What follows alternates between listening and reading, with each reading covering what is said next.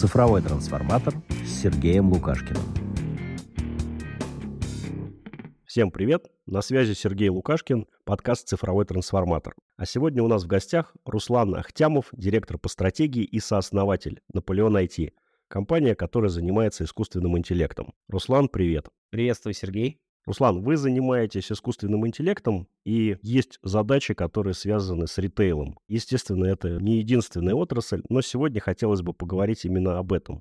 Расскажи, как вы начинали, как вы вышли на тему искусственного интеллекта в ритейле, с чего это у вас начиналось? Вы знаете, очень долгое время мы специализировались на разработке мобильных приложений, и спустя, наверное, 4 или 5 лет э, деятельности вот в этом достаточно понятном и на сегодняшний день, наверное, не самым интересным сектором цифровой экономики, мы в какой-то момент начали активно инвестировать э, в машинное обучение Data Science. Тогда, 7 лет назад, это было абсолютно чистый неокр и R&D, никто не знал, как на этом зарабатывать, и мы сделали такой некий прыжок веры и проинвестировали два года своей чистой прибыли в разработку нескольких направлений в области машинного обучения. Ну и сейчас, слава богу, наверное, порядка 75% выручки нашей компании тем или иным образом связаны вот с машинным обучением и Data Science. Осознанность этого выбора, вы знаете, появилась спустя, наверное, год или два только. И, тем не менее, вы сегодня, благодаря этому прыжку веры, умеете на этом зарабатывать. Это здорово.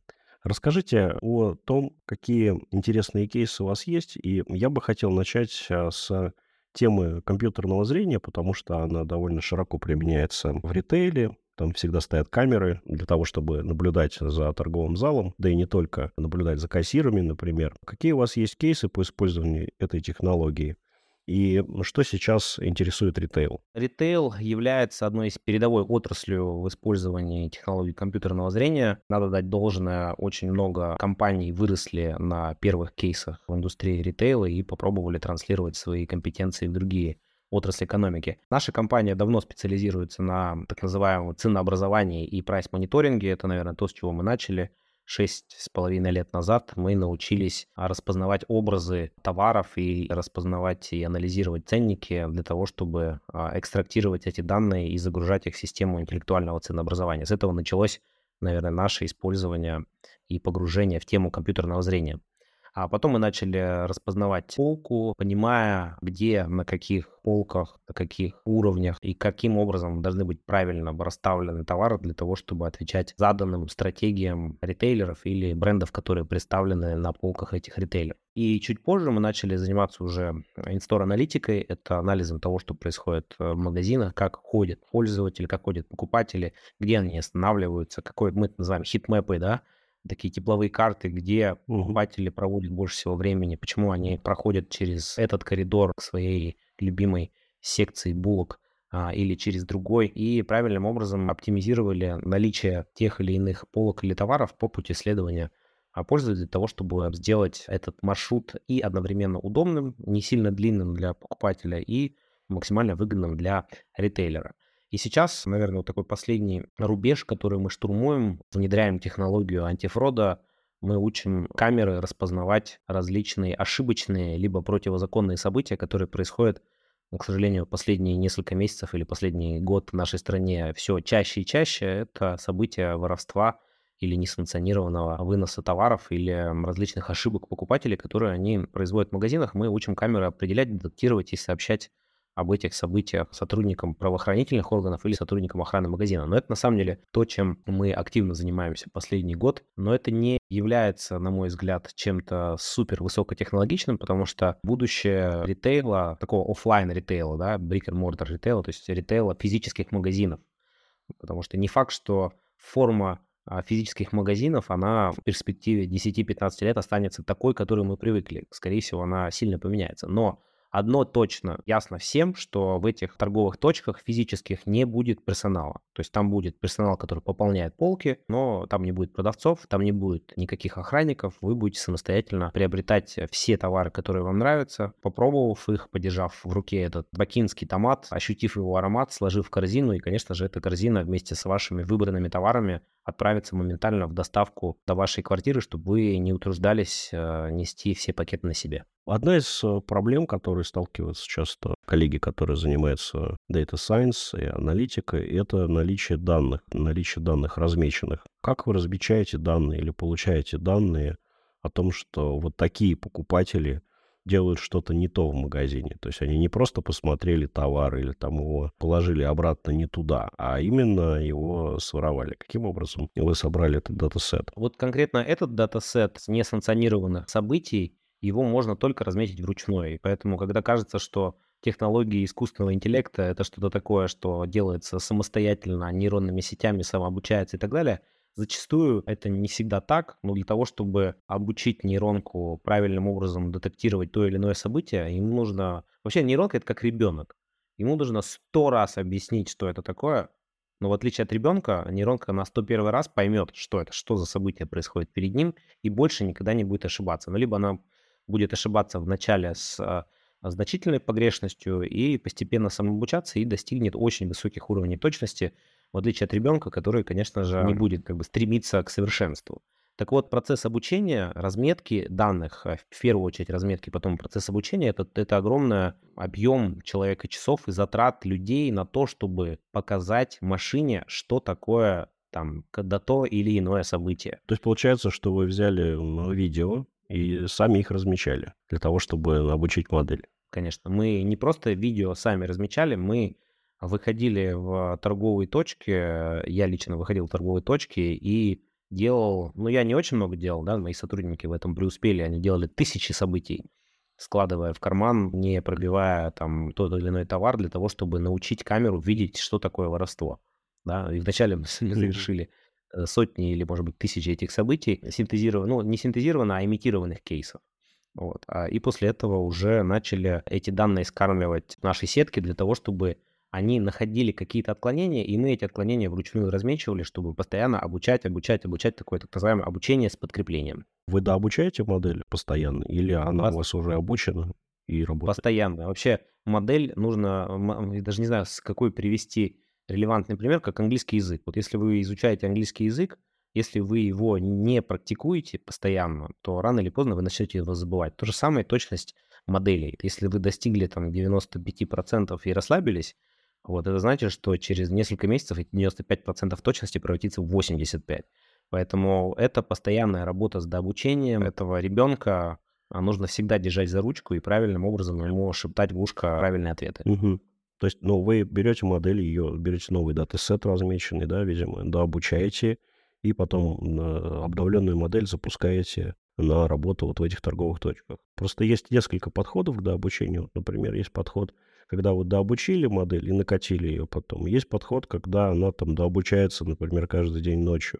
Есть подход, когда модель настраивается, и она дообучается постоянно. Самостоятельно. Да, но смотрите, там, где есть возможность настроить определенные эвристики, так называемые, так, чтобы машина понимала, что такое хорошо, а что такое плохо, то ты можешь ее реинфорсить, да, то как бы зациклить ее на постоянное самоулучшение. Ну, например, если ты будешь лучше делать то-то, то получишь от меня цифровой пряник. Вот. И ты можешь эту модель зациклить, реинфорсить, она будет тебя постоянно само, самообучать, но это, ну, например, характерно для больших языковых моделей, да, там для там, чата GPT, да, например.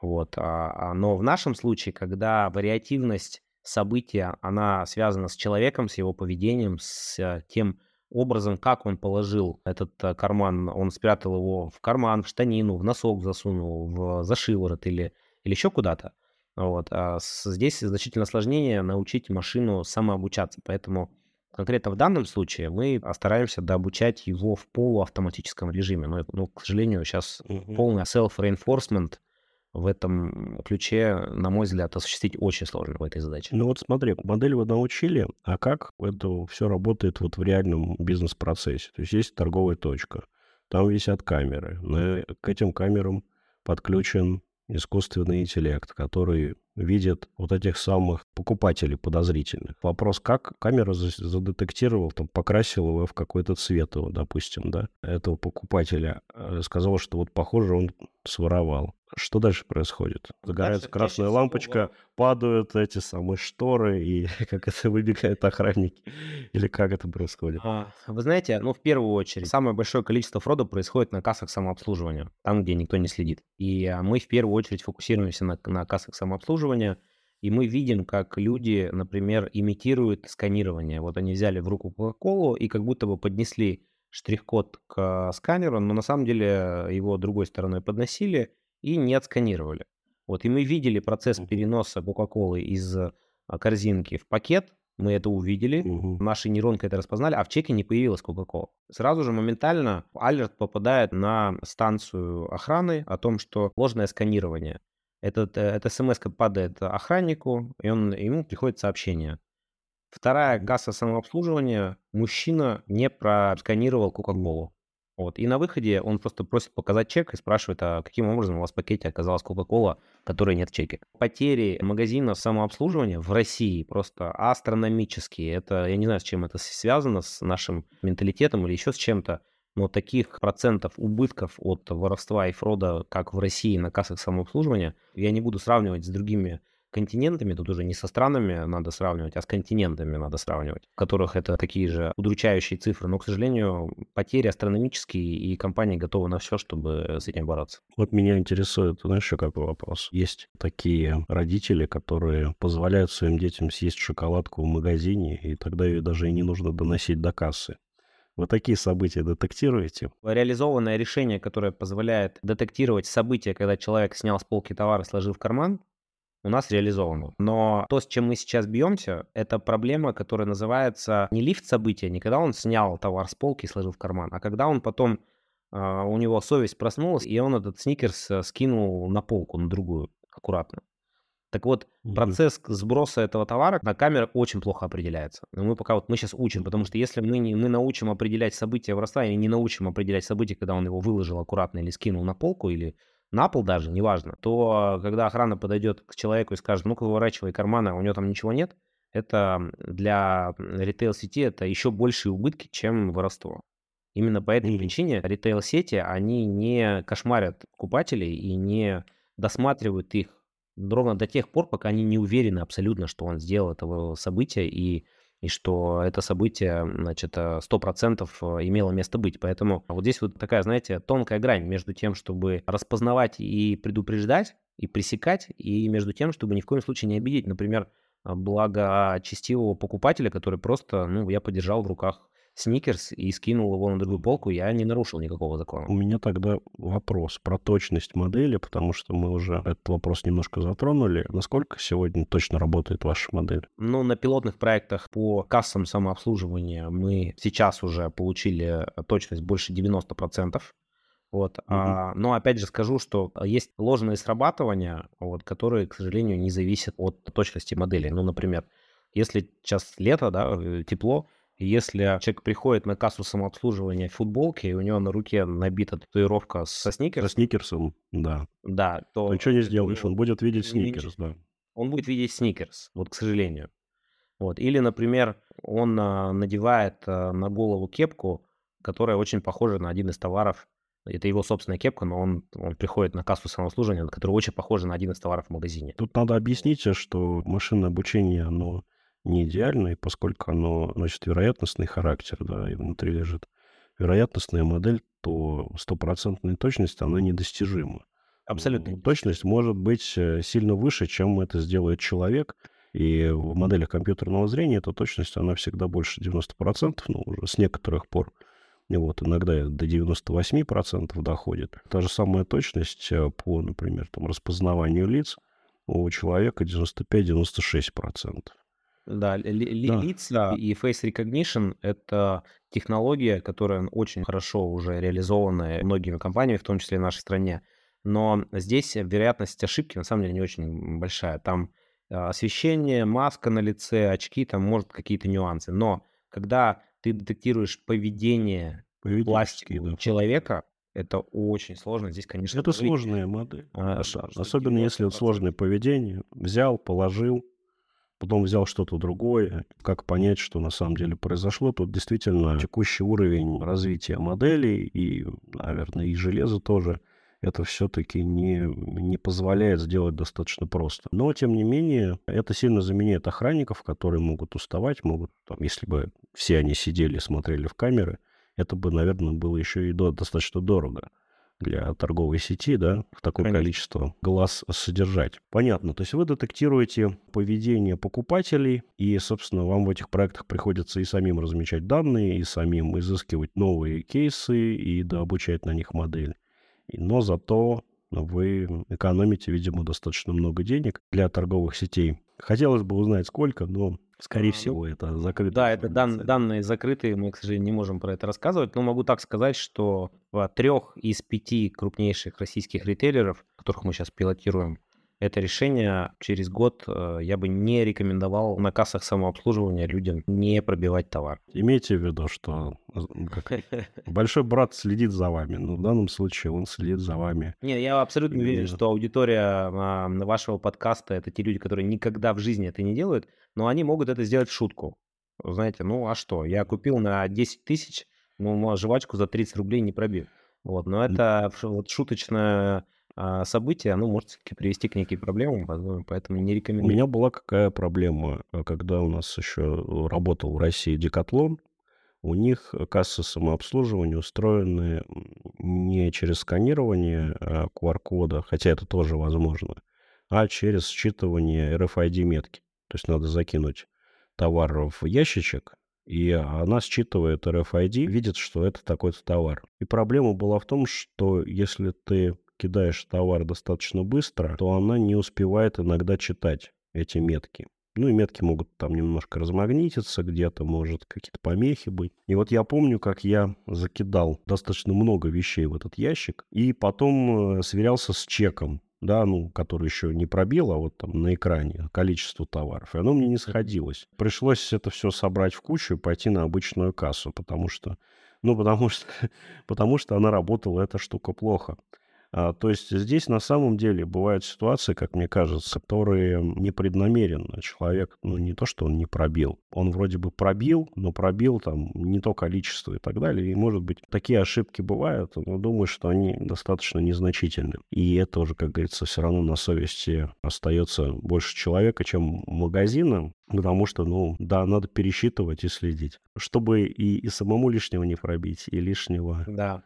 Не забрать. Хорошо, с антифродом это очень интересный кейс, и я думаю, здесь очень хорошо можно посчитать как раз расходы, да, убытки, которые приносят вот это воровство, и его предотвращать. Ну, соответственно, понятно, как окупается модель. Какие кейсы еще сегодня востребованы в ритейле? Но я бы отметил две такие э, супер, может быть, футуристичные, но технологии или образы действий, которые скоро придут в нашу жизнь, безусловно, да, и связаны они с генеративным искусственным интеллектом или сильным искусственным интеллектом, потому что те паттерны потребления, к которым мы привыкли, они, конечно, сильно поменяются в ближайшей перспективе, и всему виной сильный искусственный интеллект. Я бы здесь разделил на две части. Первое — это то, как ритейл будет рекламировать свои товары, и то, как Мгм. они будут предсказывать то, что вы будете покупать. Вот, если говорить про рекламу товара, то очевидно с появлением генеративных а, сетей сейчас формируется такой новый тренд, который называется IGM, интерактивные генеративные медиа.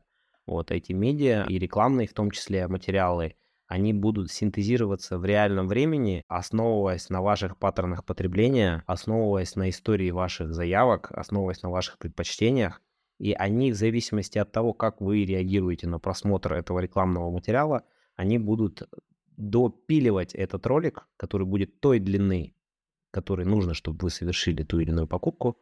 Вот они будут допиливать этот ролик, и вы будете полностью погружены в гипертаргетированный, синтезированный, искус- исключительно для вас созданный одноразовый видеоматериал, в котором, например, можно придумать, да, что вы захотели сходить в Гималаи, где-то там оставили небольшой след о том, что вы искали там тур в Гималайи, и вот вы натыкаетесь на видео, которое использует ваши deepfake фотографии, о ваш образ, и вы в красивой одежде известного производителя трекинговой одежде вы сквозь снег, молнии и дождь пробираетесь на базовый лагерь кемпа Эверест. Вот вы идете, спасаете, естественно, девушку, потому что у вас там, наверняка там это где-то в, в паттернах ваших зашито. Вот, а, и э, потом садитесь около костра и пьете чашку своего любимого кофе. И вы, то есть вы погружаетесь в синтезированный исключительно для вас ролик, и конверсия в покупку после просмотра таких роликов, она будет а, настолько высокой, что Мгм. это бустнет вот эти технологии интерактивных генеративных медиа так сильно, что, ну, фактически я считаю, что половина стоимости покупок будущего будет тратиться на синтезированный искусственно и исключительно для вас рекламный материал. Это интересно, я сразу представляю людей, которые быстро начинают делать скриншоты и постить это в Инстаграм с хэштегами, что они уже там побывали. Э, Ну, если серьезно, то кажется, что это будущее, оно почти настало, потому что рекламные ролики уже делают с использованием дипфейков и делают довольно успешно. Эти ролики крутятся по федеральным каналам или у очень крупных брендов а, в интернете, и, в общем, люди не отличают эти ролики от а, снятых а, с артистами и так далее. Поэтому на самом деле это будущее в каком-то смысле настало, просто ну, не настолько, пока, видимо, это быстро и дешево можно делать, но это вопрос времени. Руслан, ты говоришь, что в будущем будут магазины без продавцов, и на самом деле мы видим в мире, по крайней мере, различные подходы к этому и попытки создать такие магазины, где-то они даже есть, где-то такие магазины создаются в виде таких а, киосков, в которые нельзя зайти, можно только получить товар типа мега-вендинга такого. Вендинг, Да, где-то действительно можно зайти в магазин, но там вообще нет никого, и ты сканируешь каким-то образом э, товар, или он как-то сканируется. Вот есть ли у вас подобные кейсы, которые вы пытались сделать? Да, а, мы реализовали проект Scan и магазины без продавцов для сети Перекресток. Это был пилотный проект, который, кстати, в ближайшее время будет раскатываться на большое количество магазинов в городах, миллионниках. Мы запустили 20 магазинов, в которых вообще не было продавцов. Ты заходишь в торговую точку, это небольшая торговая точка около дома. Там, естественно, все утыкано камерами. А, Ты достаешь мобильное приложение, складываешь товары, пропикивая или сканируя их в своем мобильном приложении. Там же оплачиваешь их с помощью СБП, например, тогда, тогда это еще было Apple Pay, когда это было возможно. Сейчас это через СБП реализовано. И спокойно выходишь, покидаешь торговую точку, минуя любой вид взаимодействия с продавцом. Вот, но здесь есть два аспекта, да. К сожалению, масштабировать эту технологию в России по известным причинам очень сложно, потому что ну, в городах не миллионниках это будет объектом повышенного интереса у лиц э, с не очень высокой социальной ответственностью, будем так говорить, да. Это первое. Второй фактор, ну, на самом деле обнадеживающий, что в России сейчас формируется реальная большая единая база данных людей, которые единожды или, или несколько раз были зафиксированы э, в разных а, противозаконных событиях, и сейчас камеры на входе детектируют вход а, подозрительных а, людей и уже оповещают те или иные службы, чтобы они принимали меры. И это на самом деле большой брат, который за нами следит, но с другой стороны, если ты ведешь правильный образ жизни, не нарушаешь закон, ну, я не думаю, что должно тебя смущать или каким-то образом дискредитировать. Ну, то есть это, это не социальный рейтинг, но это некая такая лайт-версия, да. Тут просто возникает много вопросов про обработку, хранение и передачу персональных данных, потому что биометрические данные являются персональными данными. Потому что на создание такой системы и подключение к ней коммерческой компании, оно должно быть регламентировано каким-то образом. И Вот. И я, например, могу отозвать свое согласие на обработку этих, этих данных.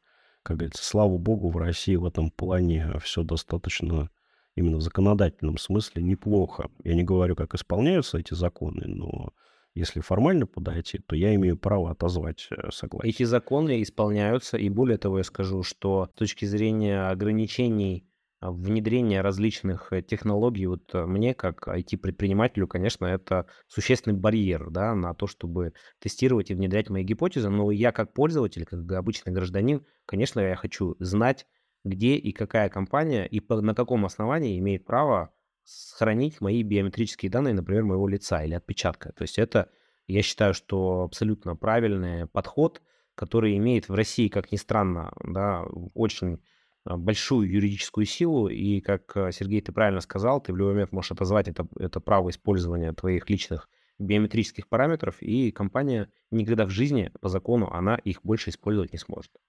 Да, я тебя поддержу, потому что когда мы делаем проекты с различными компаниями, это часто именно обработка или хранение персональных данных, даже просто когда есть e-mail, просто e-mail, это уже иногда юристы считают, что e-mail может содержать фамилию, и вроде как это тоже персональные данные в этом смысле.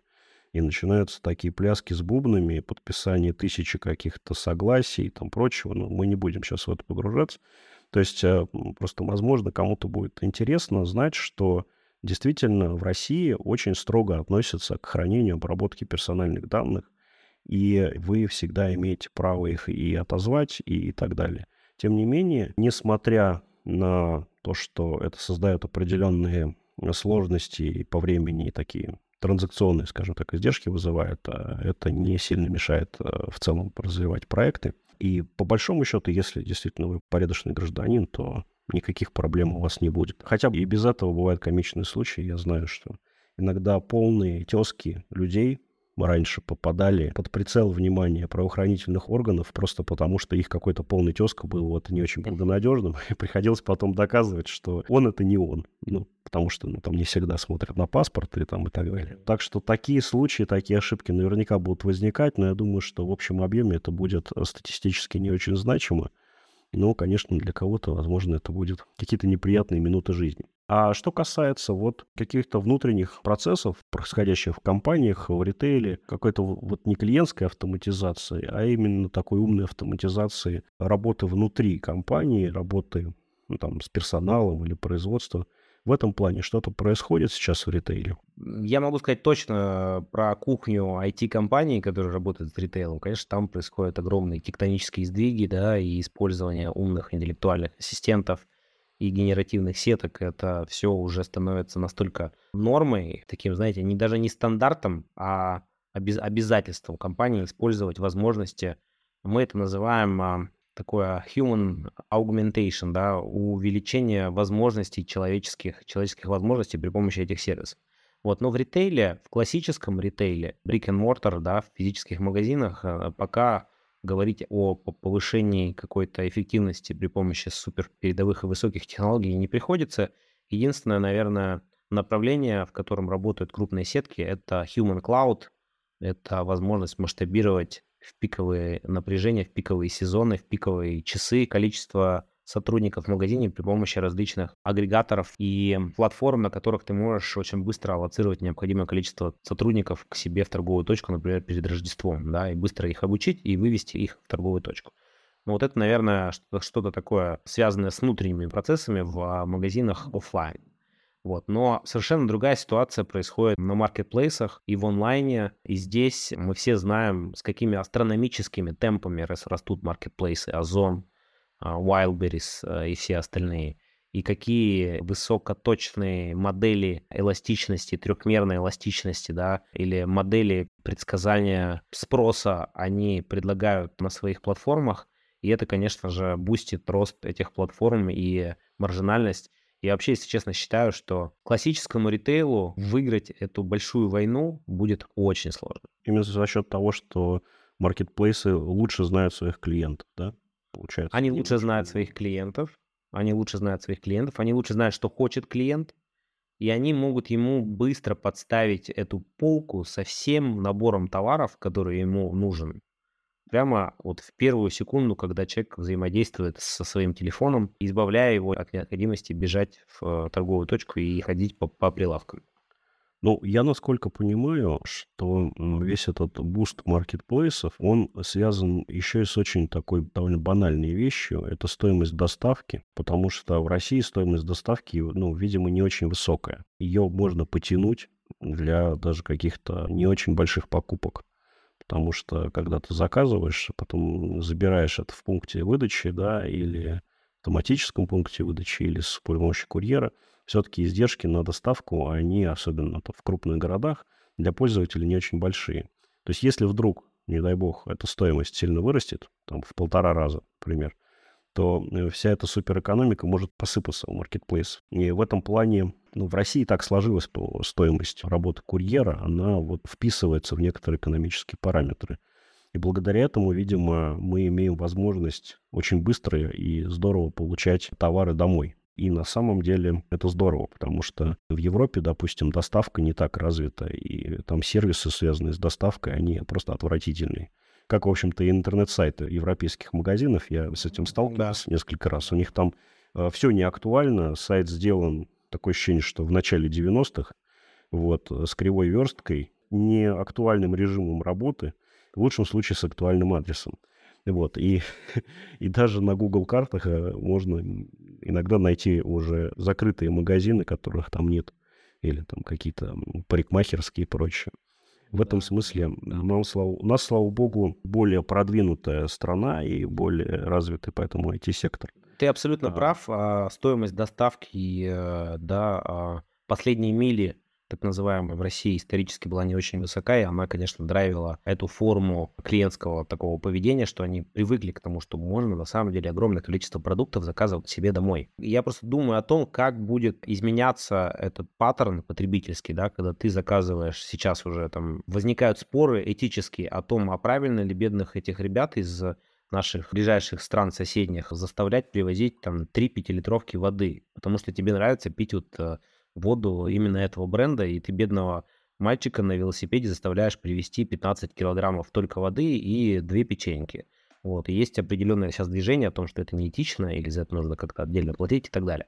Вот, и я просто думал о том, как будет развиваться вообще система доставки, и, безусловно, она будет всегда доминировать, и она будет продолжать эту, выигрывать эту войну перед физическими походами в магазин, и, скорее всего, на каждое домовладение большое, да, большой там жилой комплекс будет генерироваться определенный понятный паттерн того, что набор продуктов, который потребляет этот жилой комплекс, например, да.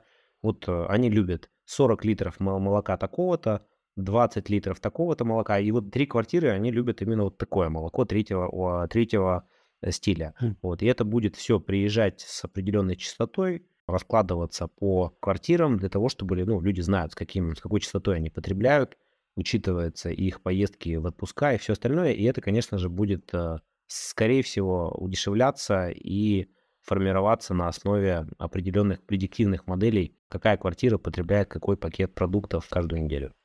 То есть получается, знаешь, какая интересная ситуация, что с одной стороны мы наши персональные данные можем защищать, имеем право на это, и иногда нам не хотелось бы, чтобы они были у кого-то. А с другой стороны, когда мы активно делимся нашими данными и создаем знания о себе, то у тех же ритейлеров, мы таким образом в целом все вместе снижаем стоимость э, доставки и так далее. То есть возникает такой интересный баланс, что если ты создаешь некую такую открытую систему, то наоборот издержки в этой системе снижаются. Это такой интересный философский вопрос как раз про вот большого брата и про то, типа, можно ли следить за людьми. На него есть один из ответов.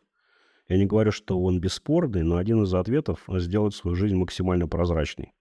То есть, если ты боишься, что за тобой следят, то сделай эту жизнь свою максимально прозрачной. И в этом смысле есть очень смешной пример. На одном из TED-токов э, выступал парень, который видимо, он первый был, а, кто стал популярным блогером, который выкладывал в соцсети фотографии еды. Вот эта история, когда сфотографировал и выложил еду, которую ты сейчас поешь, он его запустил, но сделал он, он это не для того, чтобы всем рассказать, что он ест.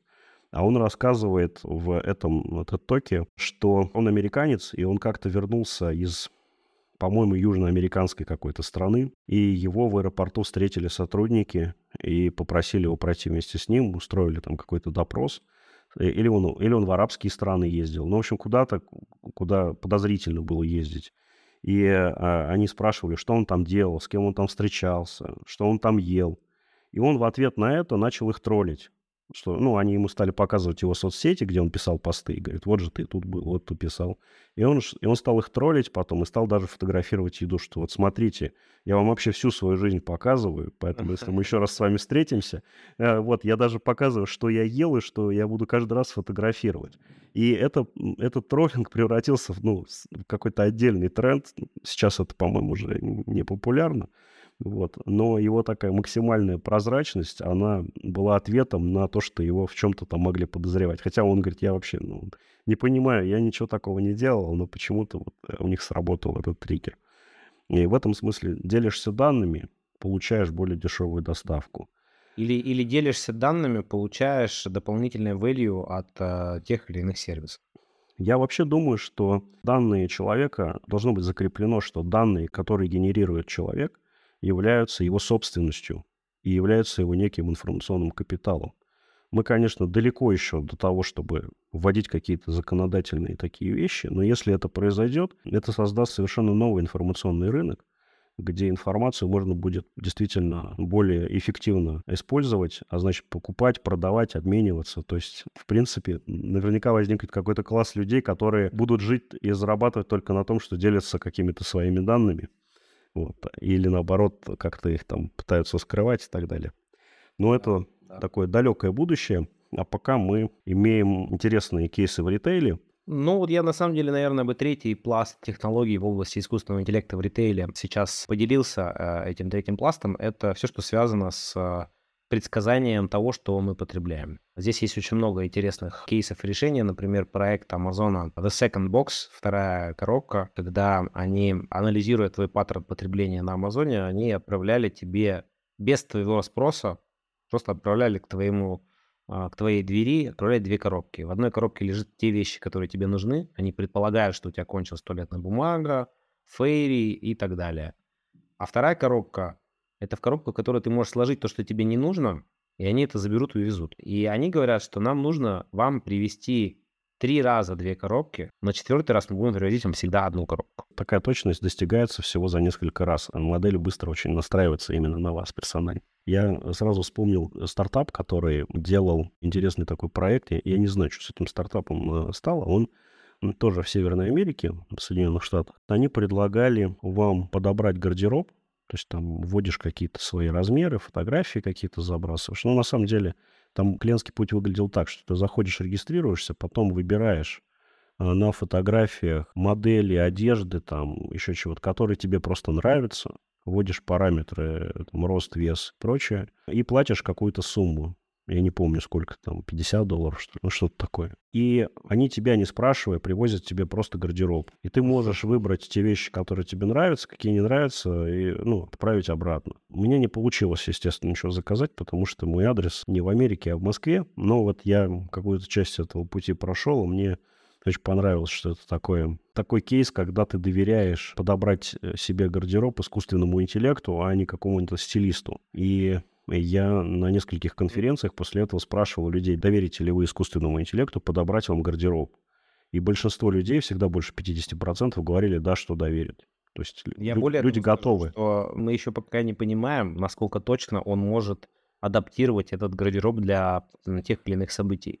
То есть я сижу в кафе, я передо мной сидит красивая девушка. Вот я хочу там познакомиться, например, с ней я делаю запрос на доступ, например, там, или я знаю, кто эта девушка, например, я знаю в ее социальной сети, делаю запрос к искусственному интеллекту о том, что ей нравится. Ей нравятся молодые люди в оксфордском стиле одежды с лоферами, светлыми брюками и с легкой небритостью пятидневной, например. Вот это тот образ, который ей нравится. Еще ей нравится и такая туалетная вода. Судя по всему, ей нравится такая туалетная вода.